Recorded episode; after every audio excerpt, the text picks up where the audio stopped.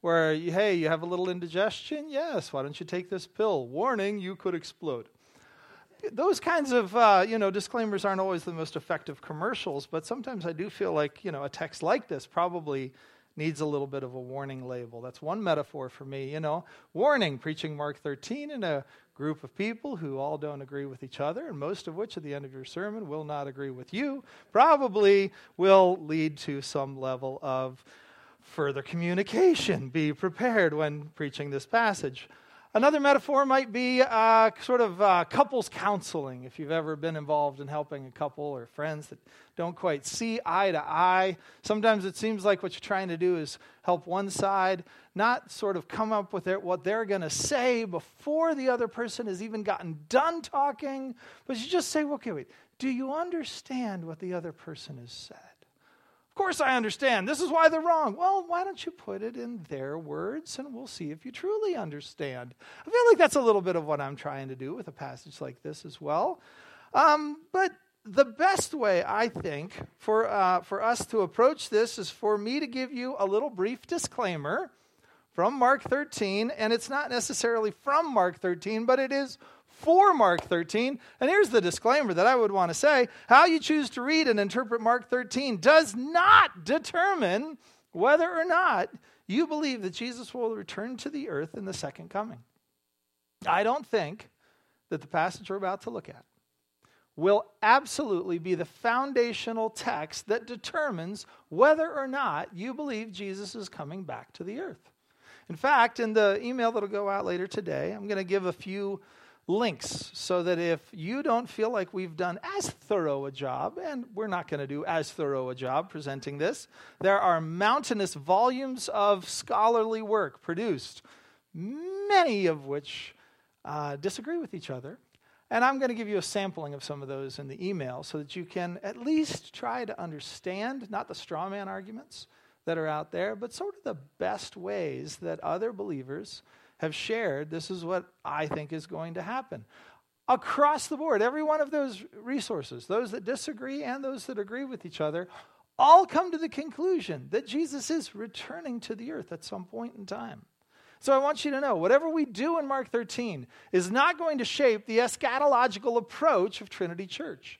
This isn't the foundational document that I read that says whether or not Christ is coming back to the earth. For instance, we read this in 1 Thessalonians 4, verses 13 to 18. But we do not want you to be uninformed, brothers, about those who are asleep, that you may not grieve as others who do not have, so, as others do who have no hope. For since we believe that Christ Jesus died and rose again, even so, through Jesus, God will bring with him those who have fallen asleep. For this we declare to you by a word from the Lord, that we who are alive, who were left until the coming of the Lord will not precede those who have fallen asleep. For the Lord himself will descend from heaven with a cry of command, with a voice of an archangel, with a sound of the trumpet of God, and the dead in Christ will rise first. Then we who are alive, who are left, will be caught up together with them in the clouds to meet the Lord in the air. And so we will always be with the Lord. Therefore, encourage one another with these words. And if you want to think about the blessed hope that the New Testament talks about, which we all generally agree on, is that Jesus is coming back to the earth. This is not the only passage you could come to. Philippians, 1 Corinthians, Romans, 1 Peter, and a couple different chapters talk about the fact that our certain transformation in the future and our certain hope in the return of Christ are things that are established elsewhere than Mark 13. Understand this. This is why we as a church added the words future to what we talked about in our statement of faith about the Lord coming. But here's the problem. Michael Card said it this way. I'm going to read his quote here, and then we're going to come back and read it again. In the passage that Olivia just read for us, Jesus' language, to use Mark, Michael Card's words here, Jesus' language here shifts dramatically. Before he was describing an earthly event, something his disciples could run away from. Now his language becomes apocalyptic. He begins to speak in poetic imagery to give a vivid description of how their Messiah would come. If you've ever listened to any of the music by Michael Card, you know this guy is an expert on poetic imagery. He knows how to take rock solid truths and present them in such a way that capture the imagination, that bring to life things that, if said differently, might seem a little bit less dramatic, less impressive. And so sometimes the poetry, the apocalyptic nature of prophecy has that point of kind of drawing your attention. It's the clap before the words, it's the saying something to grab your attention. And Michael Card, who's written a ton that way, reads this and says, Something like that is definitely happening here. But that being a problem gives us an approach that we need to take. And so let me give you just a phrase. Here's the phrase I saw a plane traveling across the country. Make sense to you? You know what I mean? Maybe you do, maybe you don't. Because I took an AI graphic illustrator and I added that phrase in and I said, Give me some pictures about a plane traveling across the country. And I got some ridiculous ones and I got some pretty good ones. Let me show you option number three most ridiculous. There he is. Is that a plane traveling across the country? Yes, in fact, it is. It is a woodblock plane sitting in the front seat of a car, leisurely traveling across the country. Is that what you were thinking when I said a plane was traveling across the country? Only Bill Paradise got that one right. There are going to be three phrases we're going to look at today, and we're going to have a few option threes that I'm going to present. Things that I would say could technically be accurate, but probably not what people were thinking about.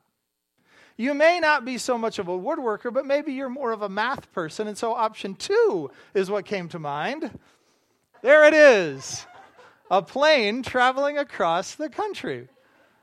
Isn't a plane a dimensional, ge- geometric kind of, you know, reality going across the country?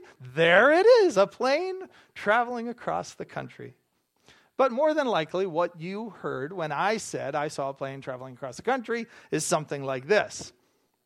There it is. Plane traveling across the United States of America. What's the problem? It's the same word plane all three times. It's the same word country all three times. It's the same word traveling all three times.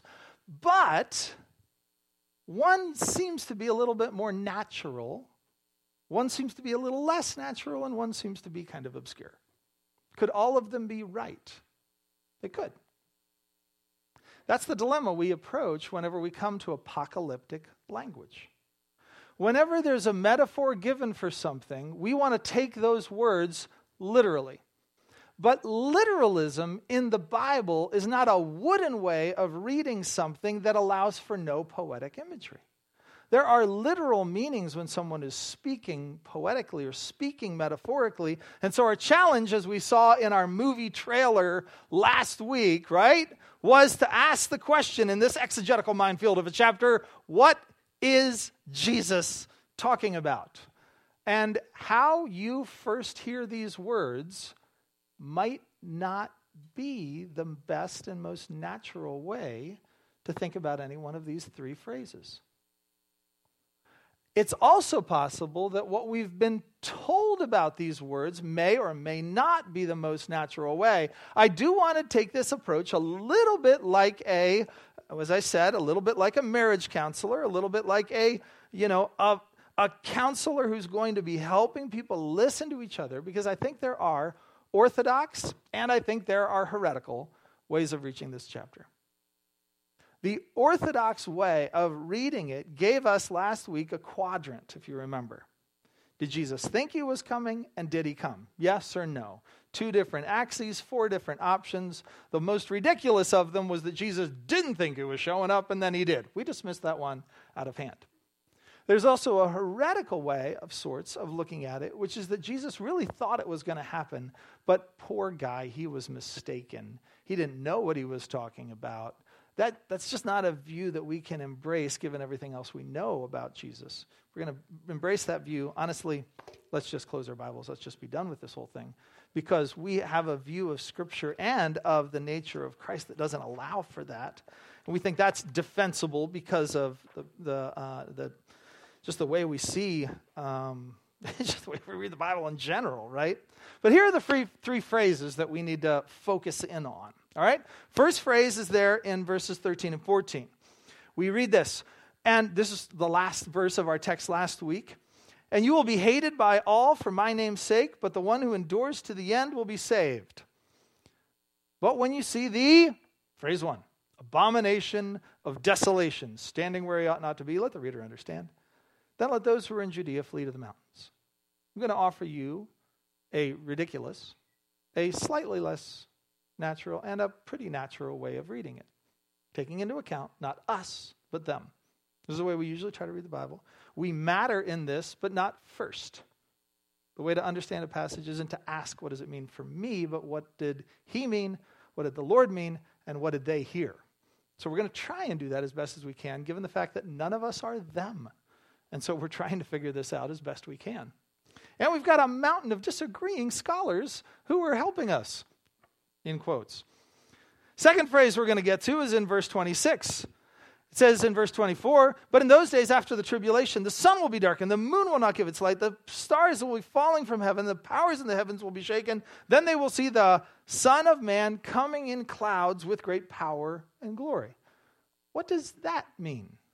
Well, what do you think it means? What do you think it means? Let's try to listen to each other, both of whom holding to the fact that this is not determining everything about the second coming of Jesus but it is a passage Jesus is reading at this time, which may or may not really refer to what we think of as the second coming of Jesus. Third phrase is this Truly I say to you, this generation will not pass away until all these things take place. Heaven and earth will pass away, but my words will not pass away.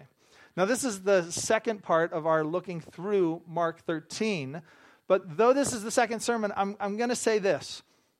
Normally, when I'm presenting to these guys slides uh, for, for you guys, we're, uh, you know, we're in the, the 30 to 40 range. There are 58 slides today. So I'm hoping we're going to get through this well. We've been making our way through them pretty quickly, which is good. Um, but, you know, hey, children's ministry, buckle up back there. We're going to be a while. Uh, that said, uh, I hope we're going to get through this in such a way that makes sense. If it does, if it doesn't, it's okay. One, I'm going to send you those links. You can further research this. Two, we're going to be coming back to a lot of this because our text next week kind of sums up everything from Mark 13. When I was talking to Matt this uh, last couple weeks about how to preach this, I said, oh, you know, where would you break it down? How would you think about it, Mark? And Matt was like, I just preach it all in one shot. If you guys have the bladders for a two and a half hour sermon, then that's fantastic. But Matt's not even here right now. He's already had to take a break. Um, but that's what I intend to do a little bit more next week. All right? We're going to take a look at these three phrases, try to take a look at a couple approaches to how you could understand these three phrases.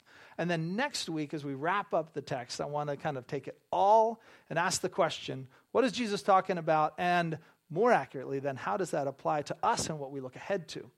So, just to sum up again, our four quadrants Yes, Jesus did think he was going to return, and he did, right? That's one of our four quadrants right there. no, he didn't think he was going to return, and he didn't. Another one that's sort of in the, the Jeremiah prophesied doom that didn't come. Jonah prophesied doom that didn't come. Why? Because repentance took place. And so the prophesied doom served its purpose not necessarily of forecasting, but of warning of a future that could happen without repentance. So you could say yes and no. Thank you very much for that. Are you feeling that already for me? All we've done is sum things up so far. But the question is, we're trying to ask uh, uh, uh, across the board is to uh, limit ourselves from the yes, he thought he was coming, but no, he was wrong. And we're just trying to ask the question what's the most natural way but remember that what is the most natural way of reading something? In other words, if the disciples ask a question, Hey, Jesus, these are impressive stones. Jesus says, Yes, they are, but they're not always going to endure. This will be wiped away. And they say, Okay, what is, how, when, what is it? Jesus last week says, Well, these things need to happen. When you hear these things, then be ready. Here we're looking a little bit more at the signs what is it that's going to take place? But remember, almost always in, in, interactions with Jesus, people understand one thing or they ask one thing, and Jesus doesn't limit himself to a question, does he? More often than not, Jesus presents something that expands the minds of the people who are asking a question. So we don't want to just ask, How might the disciples have heard this? Because if we had to limit Jesus to what the disciples were expecting and what the disciples were understanding, and he could never communicate beyond their understanding, well, then Jesus would be severely limited. In fact, he said, I give parables, and I do that because I want people to have to dig in at what we're trying to talk about. That's his style to take someone's question, answer it, and then some. It's very possible Jesus is doing that here as well. But it's important to understand what's natural and just understanding that that's not the only characteristic um, but Jesus isn't limited by that, but he at least addresses that. So let's dive into our first phrase. First phrase is the abomination of desolation. Listen to it again, starting in verse 14. But when you see the abomination of desolation standing where he ought not to be, let the reader understand, then let those who are in Judea flee to the mountains. Let the one who is on the housetop not go down, nor enter his house to take anything out. Let the one who is in the field not turn back to take his cloak. And alas, for women who are pregnant and for those who are nursing infants in those days. Pray it may not happen in winter. For in those days there will be such tribulation as has not been from the beginning of creation that God created until now and never will be. And if the Lord had not cut short the days, no human being would be saved. But for the sake of the elect whom he chose, he shortened the days. And then, if anyone says to you, Look, here is the Christ, or Look, there he is, do not believe it. For false Christs and false prophets will arise and perform signs and wonders to lead astray, if possible, the elect. But be on guard. I have told you all things beforehand. Now, all of that, verses 14 through 23, I think are really centered around this phrase, the abomination of desolation. Right? Jesus has said things are going to happen wars, rumors of wars, global disasters, false prophets. Those things are all going to happen. Don't, don't, don't get thrown off by those things. But then he says something specific, and he uses this phrase, the abomination of desolation. Now, we're going to think about context in a few different ways, all right? If I'm speaking and I use a word, it's probably best to ask the question how do I use that word in other situations? Not necessarily how do other people use that word, and certainly not how did Shakespeare use that word, right? Now, those things all might relate a little bit. Aldo disagrees already, so, you know, what are we going to do? But I want us to focus in, in, in sort of an expanding way by way of context. And so let's think about the synop- synoptic context. Remember, Mark has a, reading, a reason for including in the Olivet Discourse what he does in chapter 13 that we don't get in Luke 21, that we don't get in Matthew chapter 24 and 25. Mark has his reasons, but let's understand the context just a little bit more by exploring what Matthew and Luke have to say. Make sense? So here's what we hear from Jesus in Matthew 24 and Luke 21. But when you see Jerusalem surrounded by armies, then know that its desolation has come near. Then let those who are in Judea flee to the mountains, and the passage continues. See the way that Luke phrases that? That same phrase that Mark uses, where he uses this term, the abomination of desolation, Luke actually backs off from it a little bit. He says what, what Jesus is saying here is when you see Jerusalem surrounded by armies, then know its desolation has come near. Matthew actually does sort of a different thing. He kind of takes Mark's approach, but he's a little bit more deliberate by saying this came from somewhere. He says, when you see the abomination of desolation spoken of by the prophet Daniel, a phrase not in Mark, then let the, let the reader understand, then let those who are in Judea flee to the mountains, and then they, they continue on together. So you see, Luke is telling this, this has something to do with an attack on Jerusalem. Matthew is telling us that this attack on Jerusalem is somehow related to or connected to what we read in the prophet Daniel. So let's move out of what is going on right in Mark and his context to the synoptic context of what Matthew and Luke said. Let's just go back to what they seem to clearly be referring to the Old Testament context. What is it that Daniel says that seems to be like what Jesus is alluding to? It says, And on the wing of abominations, this is Daniel chapter 9, chapter 11, chapter 12. There's also a reference in, in chapter 8. I just didn't have room for it on the slide. Um, and on the wing of abomination shall come one who makes desolate. That's probably the most, That's probably the most on the nose reference from Daniel right there. That there's one coming, or something about this one is going to make something desolate, and he's going to be an abomination. He's going to bring abominations until the decreed end is poured out on the desolator. In chapter 11, forces from him shall appear and profane the temple. They shall set up the abomination that makes desolate. In that case, there's this phrase a little bit more the way Jesus used it, not sort of Lord, an abominator, but an abomination. The regular burnt offering, chapter 12, is taken away, and the abomination that makes desolate is set up. Now, here's what most people think.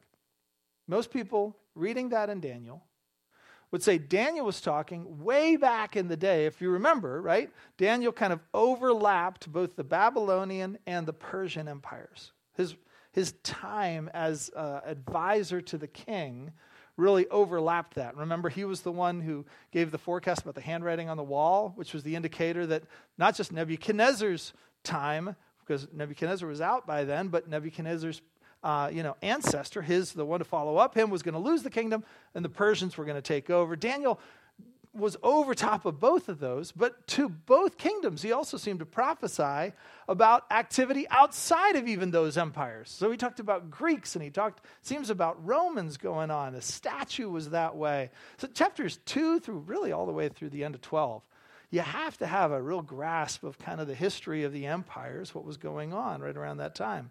The Assyrians, the Romans, the Persians, the sorry, the Assyrians, the Babylonians, the Persians, the Greeks, and the Romans. Yeah.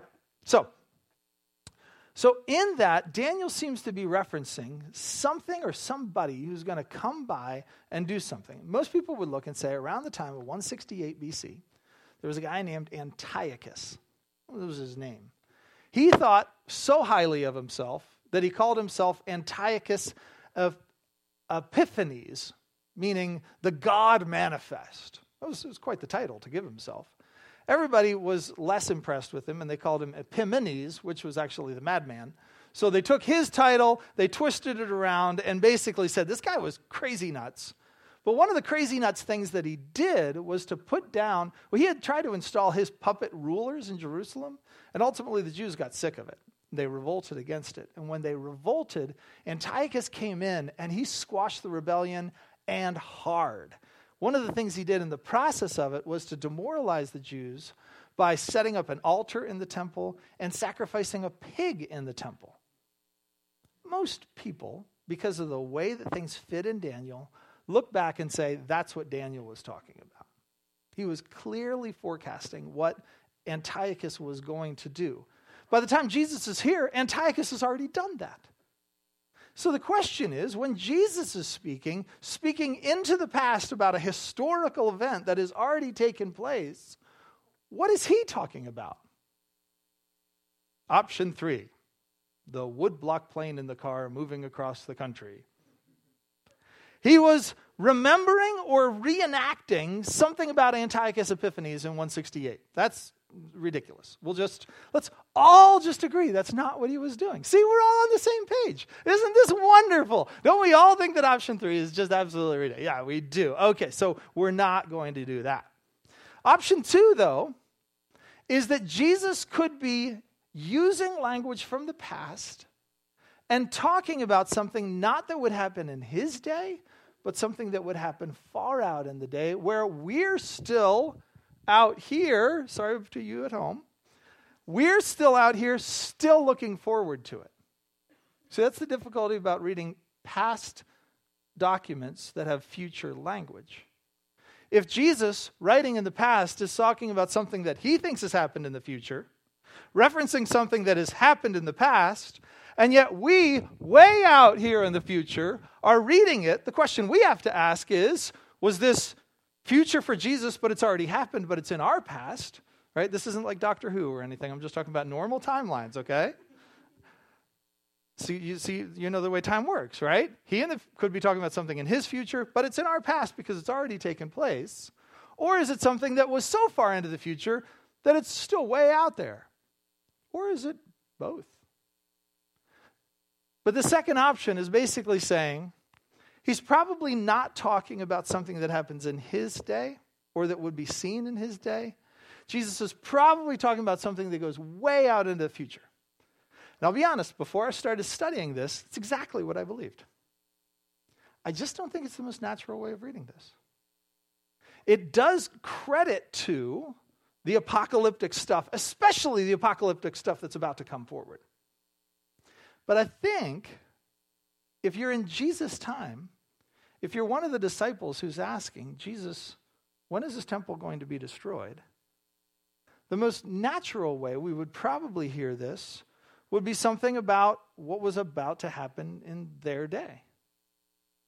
But let's go to just a second, thinking about the, the, the second option, the, in our case, the geographic plane moving across, which, can make a good amount of sense. Here's what Paul says in 2 Thessalonians chapter 2. He says, Let no one deceive you in any way, for that day will not come unless the rebellion comes first and the man of lawlessness is revealed the son of destruction, who opposes and exalts himself against every so called God or object of worship, so that he takes his seat in the temple of God, proclaiming himself to be God. Now, some of the resources that you'll get, you'll see this is the way John Piper looks at this passage. This is the way that more loudly, probably John MacArthur looks at this passage. It's one of probably the loudest dispensational voices out there today. But all of them would be futurists. They would essentially look at this text and say, this, Luke 21, Mark 24, 25, they're all talking out into the future. The thing that's hard for me in that, right? There, there are some parts of that that satisfy some other tensions that I have in this text, is to just say that it's largely about the future. But the difficulty that I have, it just doesn't feel like the most natural way that Jesus is having a conversation with the people right there. So that if you were to you know, sort of pause that moment and ask Jesus and ask Peter, who's listening, hey, when is he talking about? Peter's probably thinking, this is going to be something that has to do with when this temple is destroyed. And Jesus is thinking, ah, I got you there. This actually has at least 2,000 years of, of time before it's going to be fulfilled to me, that just doesn't quite feel as natural a way of reading the passage. So here's what I would probably call the most natural way of reading this text about the abomination of, of desolation is to say that it's about Rome's destruction of Jerusalem and the temple. Seems to do credit for what Luke was talking about at the time. Seems to do credit with some of the other things that are happening. It also just seems to pay attention to some stuff in the text. Look at, let's look at the text again with me. Verse 14. But when you see the abomination of desolation those in Judea. Don't go on your housetops. The one who's in their fields. And there's pregnant women nursing infants in those days. Verse 19, in those days. If the Lord not, not cut short those days, no human being will be saved. But for the sake of the elect, he sh- cut short the days. Was verses 1 through 13 talking about the temple? Again, most people would look and say, yeah, everything that we looked at last week sure seems to be fulfilled with the temple. Is the Temple Mount still there? Yes. Are those big stones still there? Yes. But most of the time when we, when we enjoy a house, they're building a house next to me, I, I, the, the basement was impressive for a little bit. But it really wasn't the thing that I pay attention to anymore. I'm excited about what they're building on top of the basement, and that's where I give my attention. I think that's probably what the disciples were doing too when they're asking about the temple. Hey, these are really big stones.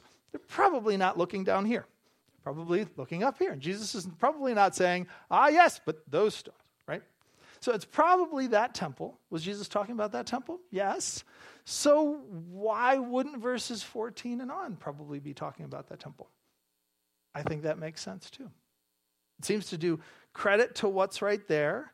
And then we read in verse 21 So then, if anyone says to you, Look, here is the Christ, or Look, there he is, do not believe it, but be on your guard. It, it seems, even through verse 23, that Jesus is pretty clearly still talking about that event, that moment. Can we learn things from it? Absolutely. Might it be a way that if you were, come back with me in time, listening to Daniel, and Daniel's talking about abomination of desolation, and then it happens in 168. And Jesus looks back and says, Wow, let me borrow that language to talk about something else that is going to happen. So, in the way that Daniel was talking about something that was fulfilled in his day, I'm talking about something that will be fulfilled in the day of the people who are listening. could that also possibly leave us a paradigm to still be able to talk about it that way into the future? I would say that would be really weird, except for Jesus is doing that right now. If you're thinking about a victory, some moment that seems to be you're having an argument with somebody, and then you say one thing and they concede the point, you're like, yes, I win. You know what that moment is? That's your Normandy. That's your D Day moment right there, right? You seized the ground, and everything on from this point is going to be your victory in that conversation. Did you lose limbs? Did you fire bullets? No, of course not. You're talking about Normandy or D Day. Or if something tragic were to happen and you called it your Pearl Harbor or your 9 11. Nobody thinks you're talking actually about that kind of seriousness, but you're using an event in the past to be able to reference something that matters for you kind of moving out into the future. It's very possible that's what Jesus is doing right here. He's borrowing a phrase from Daniel that has already happened in their past and saying, just like this had a, a real point where it was going to be fulfilled, I think there's something here that's going to be fulfilled too. The destruction of the temple coming within the generation of those that are right there. Does that possibly allow for us looking out into our future to be able to look back just the way that Jesus looked back? Well, part two is coming next week, and we'll talk about that a little bit more. But if nothing else, I want you to be able to see that these are two very respectable ways of reading this passage. I don't think these are points that we ought to go to, you know, blows over. Please definitely do not come to blows over these things. But I, I do think that if we can respect, in particular, those who look at this from option one, those who look at this from option two, I think we can both say, like, yeah, I see, I see where you're coming from. Now, here comes Michael Card's quote again. Because once 23 is done, it seems a lot like he stops talking about specific stuff, specific pregnant women, specific housetops, specific fields, right? Here's, here's Michael Card again. Jace, can you find that one? Because I can't. There it is. Oh, you got me there first. Nice job. Digital beats paper every time.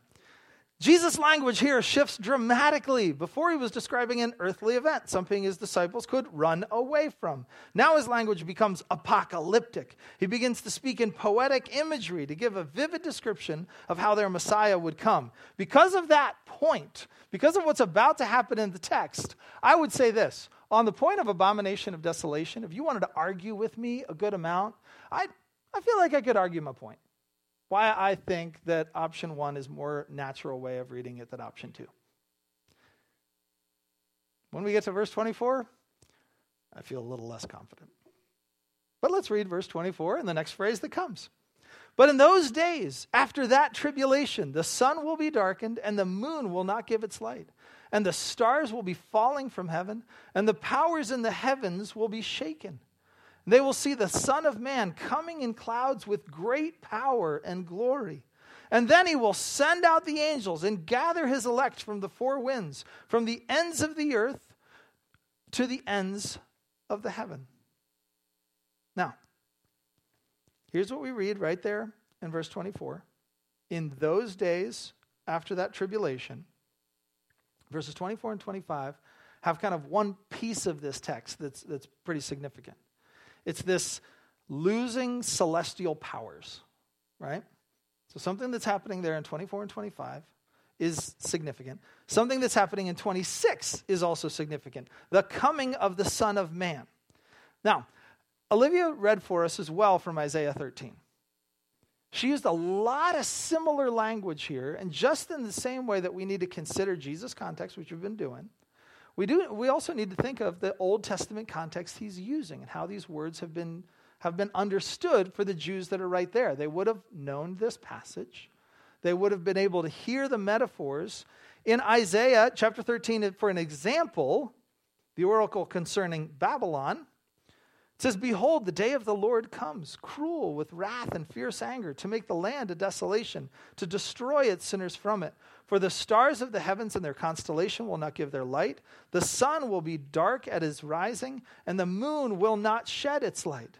I will make people more rare than fine gold, and mankind than the gold of Ophir. Therefore, I will make the heavens tremble, and the earth will be shaken out of its place at the wrath of the Lord of hosts in the day of his fierce anger. Isaiah says this is about Babylon. Some stuff happened to Babylon, but you know what you can't find that happened at the same time? The collapse of all laws of physics, the destruction of all stars in the heavens, the non existence of light from this point forward. Why not? Well, let's go to a dispensational, a futurist guy writing in the commentary Christine and I heard about when we were at Philadelphia College of Bible, the feeder college to, to Dallas Theological Seminary, the pinnacle of dispensationalism on earth, I tell you people, the Bible knowledge commentary. He says this the statements in Mark 13:10 about heavenly bodies, sun, stars, moon, no longer functioning may figuratively describe the total turnaround of the political structure of the Near East. The same would be true of the heavens trembling and the earth shaking, which are figures of speech suggesting all encompassing destruction. In other words, I'm not trying to take this from somebody way out there. This is a guy who's a futurist. And he's looking at Mark 13 and he's saying, this language of everything just collapsing in the heavens, it seems to be metaphoric. Because Isaiah clearly is using that same language metaphorically. Isaiah is looking at the destruction of Babylon. And when Isaiah is saying Babylon's going to go down, and he wants to talk about all the collapse of the political structures and the powers that are there, he uses that kind of celestial language, the deconstruction of things in the heavens, to be able to represent the way that powers are going to fall. In other words, I'm glad that's the only spot that anybody in the Old Testament does that so that we can dismiss that point. It's just, that's not the only spot. Isaiah does that twice. You see Babylon, you see Egypt, you see Edom, all represented that way, where when big, powerful entities are going down, you see this language of the stars falling from heaven. So, how do we read that literally if you're reading Isaiah? Well, the words matter. We take their literal meaning, but it doesn't mean we have to take it in such a woodenly literal way that we don't allow for metaphor, we don't allow for poetry. The words literally do mean something. They literally point to an actual meaning. It doesn't mean they have no meaning, but it means that the, the meaning of it comes through the, the poetic and apocalyptic language that's there. So that's one section that's there in the first. Can it mean the future time when Christ comes back and everything about the creative order, which Romans tells us is groaning right now, gets remade. It certainly can. But if we understand it in context, the Jews probably aren't thinking that everything in the sky, is about to fall. They're probably thinking through the language of Isaiah. And since the skies didn't fall in Isaiah's time, they might not be thinking that they were going to fall in that time too. The second phrase that was there wasn't just what was going to happen in the heavens, it was the other thing that has you looking up the coming of the Son of Man. And the context for that is, again, just really clearly in Daniel. Daniel chapter 7, we read this I saw in the night visions, and behold, with the clouds of heaven, there came one like a Son of Man. And he came to the Ancient of Days and was presented before him. And to him was given dominion and glory and a kingdom that all peoples, nations, and languages should serve him. His dominion is an everlasting dominion which shall not pass away, and his kingdom one that shall not be destroyed. What is Daniel talking about? Well, in the same way that we need to figure out what Isaiah is talking about, any other Old Testament reference, Daniel's referring to something that has really significant importance in the, in the whole life of just the storyline of Jesus as the king of the world and where he takes up his power. Daniel's referring to a moment in time when the Son, the Son of Man, one like a Son of Man, so one who looks human, comes into this angelic scene. I mean, you remember every other scene from Daniel? There's no sons of man around, right? There's beasts and wild creatures and glory that is just totally dominating the scene. Heaven in Daniel is scary because you can't find anybody who looks like you anywhere. You walk into heaven, the way that Daniel describes it, and this isn't just Daniel, lots of others who describe heaven, it doesn't really seem like we belong. It just doesn't look like there's anybody like us there. If we were to come, you see thrones, but the ones who are taking up these thrones, the ones who are surrounding God's throne, they're so different from us. Except for Daniel 7. All of a sudden, a human walks onto the scene. And it's the moment where it feels like, oh, maybe people belong. Maybe we could actually have something going on here. And the, this one who looks like a person, this one who has this son of man kind of characteristics, approaches the one who seems unapproachable. He comes to the Ancient of Days and is given something. He's presented before him, and then the Ancient of Days, with all of this power, gives that power to the Son of Man. You can understand why, if Jesus in his day is using the phrase Son of Man, he's not just saying, Oh, I'm human like the rest of you guys. That's kind of what Daniel was saying. Somebody who looks human gets all this power. Well, at that moment, the phrase Son of Man isn't descriptive, it, it becomes a title. And Jesus is now using that title about himself over and over and over, right? And now Jesus is saying in Mark 13 that the Son of Man will be, look at verse 26 there. Then they will see the Son of Man coming in clouds with great power and glory. Matthew says it a little bit differently, but he says it kind of like that. Let me get to where Matthew is. Sorry, Jason, this is back a couple, uh, or sorry, forward a couple. Then will appear in heaven the sign of the Son of Man. Then all the tribes of the earth will mourn, and they will see the Son of Man coming on the clouds of heaven with power and great glory. How are we doing? We got Jesus' words. We got Matthew, who's added a little bit. Matthew seems to say it's not that they will see the Son of Man, but they'll see the sign of the Son of Man. But then he also says they'll see the Son of Man coming on the clouds. Now, when I read this, this sure sounds like the second coming, right? But let me eliminate an option that I just don't think works. Even if we were to say that what Jesus is describing is the second in his second coming when he will return to the earth. Even if we were saying that, I don't think we can say that this fulfills every New Testament prophecy about Jesus' return. Because what I read here sure doesn't sound like all those things we just read earlier about our blessed hope. These don't seem like the kind of moments when death is defeated, when all suffering goes away, when there will be no more crying or tears or anything. It doesn't seem like the moment when I will be completely transformed. It doesn't seem the mo- like the moment when Jesus returns to the earth to be able to completely set up his throne. In other words, I think the option that is the least most natural reading is to say that what Mark is talking about here is fulfilling all New Testament prophecy of Jesus' return. Say that with respect for those who would understand Scripture, probably in some ways better than I would, who would hold to this position, but I just don't think that Mark 13 exhausts everything. In other words, if when the temple was destroyed, you could say that Jesus was coming back at that point, I don't think that exhausts everything about when he would return in the end. And some would view that. And I'd say I just don't see that to be a natural, I see it to be the least natural reading of the full weight of everything that we understand about Jesus' return. Here's the second option. This is where I said I feel pretty good about the first phrase. I feel a little shaky about which I would call option two and which I would call option one. But I, I do respect those who hold both of these positions. But I would see option two this way this is the language for a cosmic future return of Jesus. Now, here's where I would argue for the fact that what Jesus has started talking about when he moves into this apocalyptic language is moving past the temple and to the moment where the temple's behind us and the return of Jesus is ahead of us.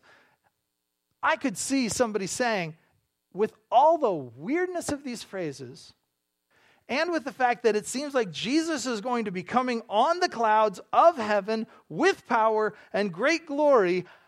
Did that happen at the, at the destruction of the temple? But it sure doesn't seem like that's what happened at the destruction of the temple. And so I read that and I say, mm, Well, it sure seems like it's talking about the future return. And future not just for Jesus and the disciples, but future for us even to this day. I can totally respect this. But, and in fact, if I was going to present these, I might present them as like both one and a half, right? They're not option three, but they both kind of, they're right there. Because the tension of it is that it seems like some stuff is happening here that isn't fulfilled when the temple is destroyed. But option one would be able to say that all of this is just using Old Testament language for the attack on Jerusalem. The reason I'd say it's the most natural is because of what we usually just try to do. There's stuff that's going on in Mark 13 that sure seems to lead the disciples at that moment to think that Jesus is talking about something that's going to happen in their lifetime. Particularly when we get to the verses that are going to come next week. We'll see that it sure seems like the reasonable expectation for anybody at the time could be thinking about what's happening. Apocalyptic language is what this perspective really rests on. If the second would say, boy, it sure feels like some of this stuff needs to have a little bit more language of fulfillment, that that would require us to move past the temple's destruction all the way out into the future when Jesus will return. Because did Jesus come again in the clouds at that moment? Uh, Josephus would say, the only real historian that we have who's given much detail about the destruction of the temple, there was some pretty crazy stuff happening in the sky. Similar to the way we read of the crazy stuff that was happening in the sky when Jesus was crucified. It was dark in the middle of the day for really no reason at all. Josephus would say there were things like that that were happening. And those who would look at Josephus and say, well, let's put a lot of, of weight into his record of what's going on. Remember, Josephus isn't writing the Bible here, he's not writing scripture, but he's a historian of what's happening. They would say that seems to really fulfill this burden of the Son of Man coming on the clouds of heaven with power and glory. And let me just give you the one point that really kind of gave me respect for this position a little bit more. This is all talking about Daniel 7, right? Daniel in the past has mentioned that the Son of Man is coming. It's in the one word that I underlined. Let's go back and look at that at the beginning of Daniel 7. I saw in the night visions, and behold, with the clouds of heaven there came one like a son of man, and he came not from, but to the Ancient of Days. In other words, which direction does Jesus seem to be traveling in Daniel 7? From heaven or to it? It seems like he's traveling to it. And so, what, what those who would hold this first position is, are saying is essentially this Jesus comes to the earth. Is he the rightful king? He is. By birthright, he's the rightful king. Is he established in any way as the rightful king? Has he kind of earned his place as the rightful king? No. When does that happen? It happens at the crucifixion, which John says when the Son of Man will be lifted up, and it happens at the resurrection. After that moment, Jesus is the king. And that becomes clear at the ascension. The Son of Man, at that point, in the ascension, is going in the clouds to the king. He is going to the Ancient of Days and he is taking up his place. From there, can he send judgment on the temple whom he has replaced? Yes, he absolutely can. Can you view that as a coming of Christ to the earth? Yes, you can. Do either option one or option two satisfy every burden that you have right now trying to think it through? No. This is why I was up till 2 o'clock last night. Most of the time I'm with you guys, I feel like I can say, I really feel like this text has a claim on you. I'm trying to present what's most obvious and natural to you, and you have to defy God to defy this passage. This is the one moment where I feel a little bit, mm, because I sure feel a lot of future stuff in this text. I feel hesitant putting a lot of weight on what Josephus says to be able to say that everything in Mark 13 is fulfilled at the destruction of the temple. But I also want to deal with the passage the way we normally deal with it, which is to read it the way that it feels like things would have been understood at the time. Not to say Jesus is ever limited by that, but to say that Jesus, we sure ought to respect that when we're reading something that wasn't written to us and wasn't written in our day.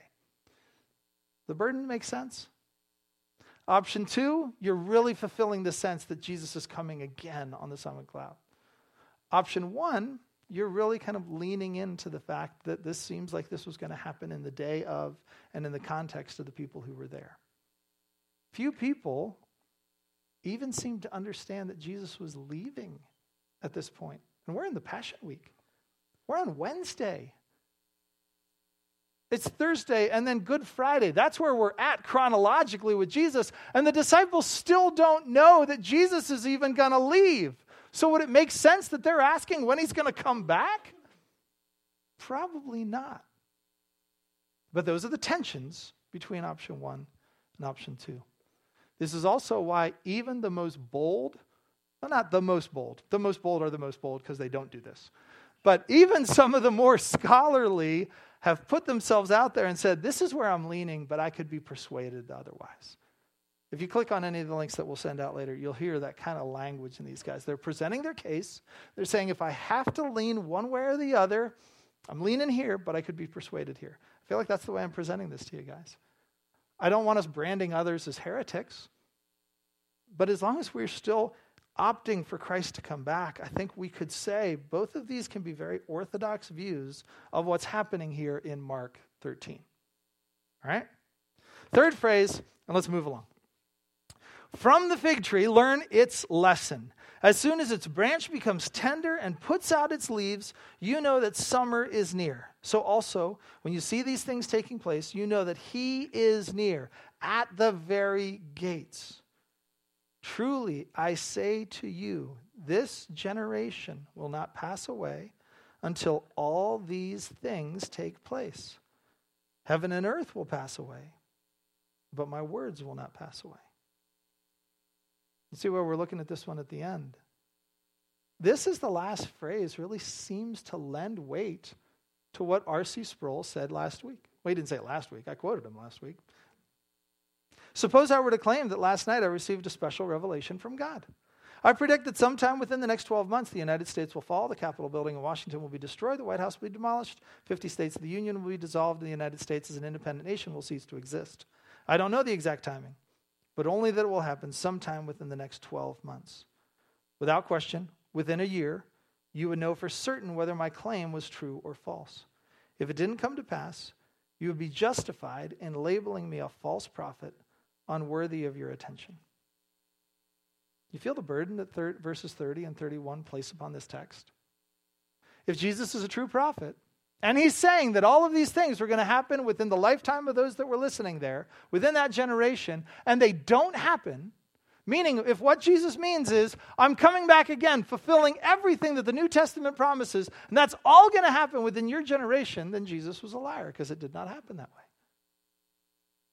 If you back off from it a little bit and say, okay, all of this happened to a degree within the lifetime of Jesus, and that some of the stronger predictions that he made didn't happen because of repentance, like Jonah's prediction over Nineveh didn't happen, or that there was a meaning, just like Jesus used the abomination from desolation in the past and said that happened to a certain degree then, it's going to happen to a certain degree in your lifetime, and we can still look forward to it in the future. I think all of those are very orthodox ways of viewing this text, but at the end of it, we're asking the question what does it mean that heaven and earth will pass away? Again, I'm going to put option three out there and just say the plane traveling in the car, moving across the country, looking out the window. I don't think that this verse fulfills all New Testament prophecy of Jesus' return. The second and third options, again, would just kind of be in the same vein. This transitions to a future day of Jesus' return. This is tough to say, isn't it? Because to hold this view, what you really need to be able to do is to look out into the future and say that what we, Jesus meant by generation isn't what they thought of in terms of generation. When Jesus says things that give an impression that things are going to happen soon, or that he is at the very gate, that he is near, these sorts of phrases, verse 29, you know that he is near at the very gates. Truly I say to you, this generation will not pass away until all these things take place. The weakness of holding this as a finally future view is that you have to do some work with those words, don't you? You have to ask the question were the people who would have heard Jesus and say, This is happening in our day, were they mistaken?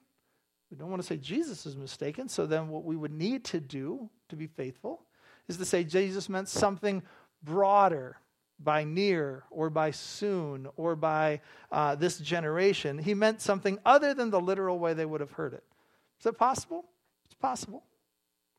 It just doesn't feel most natural. What feels to be most natural is the way that R.C. Sproul is saying it. That something about it to fulfill that burden probably needed to happen around the time that the temple was destroyed in 70 AD. That would be what seems to fulfill this idea of a generation not passing until all these things take place. Heaven and earth passing away. And that's the phrase I want to I want to think with you a little bit about. Because I I have heard that the phrase heavens and earth there refer to the way the temple was viewed at the time, that the heavens and that the earth are married together in the temple. Kind of the way you'd think of the Garden of Eden, maybe, or even the very nature of humanity made from the dirt, but the, the, earth and the dirt and the dust, but having the, the life of God breathed into us. There's a marriage of heaven and earth. And us, there's a marriage of heaven and earth. In Eden, there's a marriage of heaven and earth in the temple. And that heaven and earth could refer to the temple here? Uh, maybe. I, I don't buy it just in the sense that that feels a little bit more like the plane sitting in a car looking out the window traveling across the country it, it doesn't feel like a legit way of looking at it. I, I think more, Psalm 102 is probably a better way of trying to ask this question. Of old, you laid the foundation of the earth, and the heavens are the work of your hands. They will perish, but you remain. They will all wear out like a garment. You will change them like a robe. They will pass away, but you are the same, and your years have no end. I, I, I hear passages like that that ha- laid a lot more, I think, significance to the fact that in this sense, he's talking about heavens and earth. It seems like he's literally talking about heavens and earth passing away. The one thing you think will always be here won't always be here, but what will? God's words. Now, normally we don't handle texts like this. We don't take time to ask questions of how do lots of people disagree. But because most people seem to disagree about this, honestly, this feels like the only way to really kind of dive into the water with you. Again, we'll look at it a little bit more, try to draw some, draw some questions and conclusions at the end.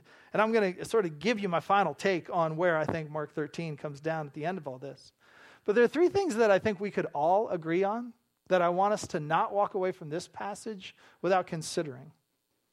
The first is this, and I hope you heard it as we walked through God always protects his people. That's the first lesson I want us to hear.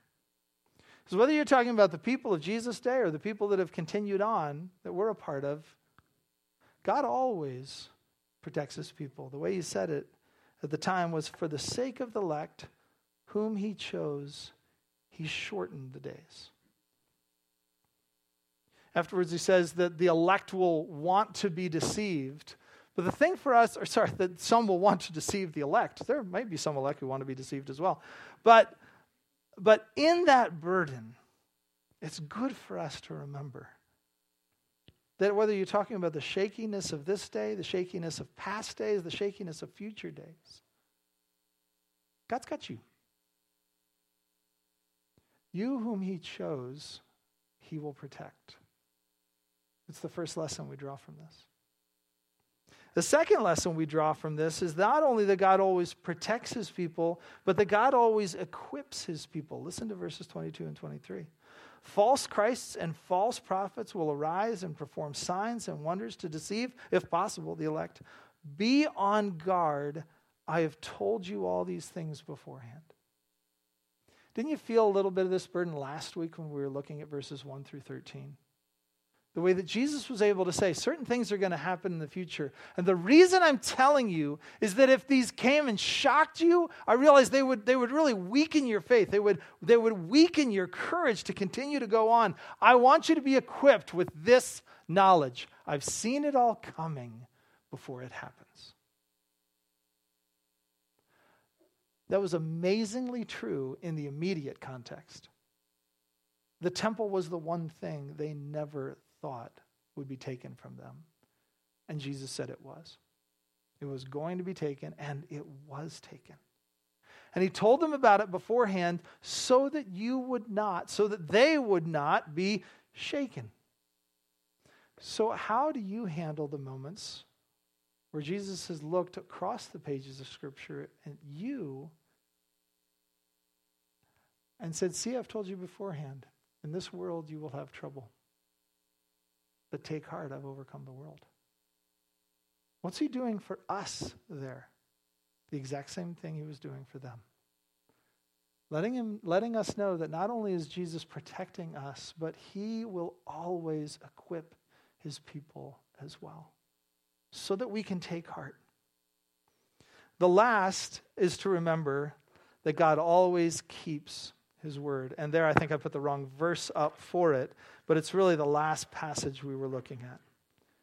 No matter what you think the words heaven and earth passing away mean, here's what they emphasize there will never come a day when Jesus' words will expire. There will never come a day when the promises of God won't be fulfilled. There will never come a day in your life either in the future or in the present because of how intense things are, where you're, you've done something or others have done something so that God says, Oh man, I would have loved to have done that, but you blew it. You made it impossible for me to keep my promise. There has never been evil on the face of the earth that has made it impossible for God to keep his word. Heaven and earth may pass away but the Lord always protects his people, the Lord always equips his people, and the Lord always keeps his word. No matter where we come down on any one of these options, I think we need to remember those three things. Because those have been the comfort of God's people across the years, and they will continue to be the comfort of God's people until he comes again. So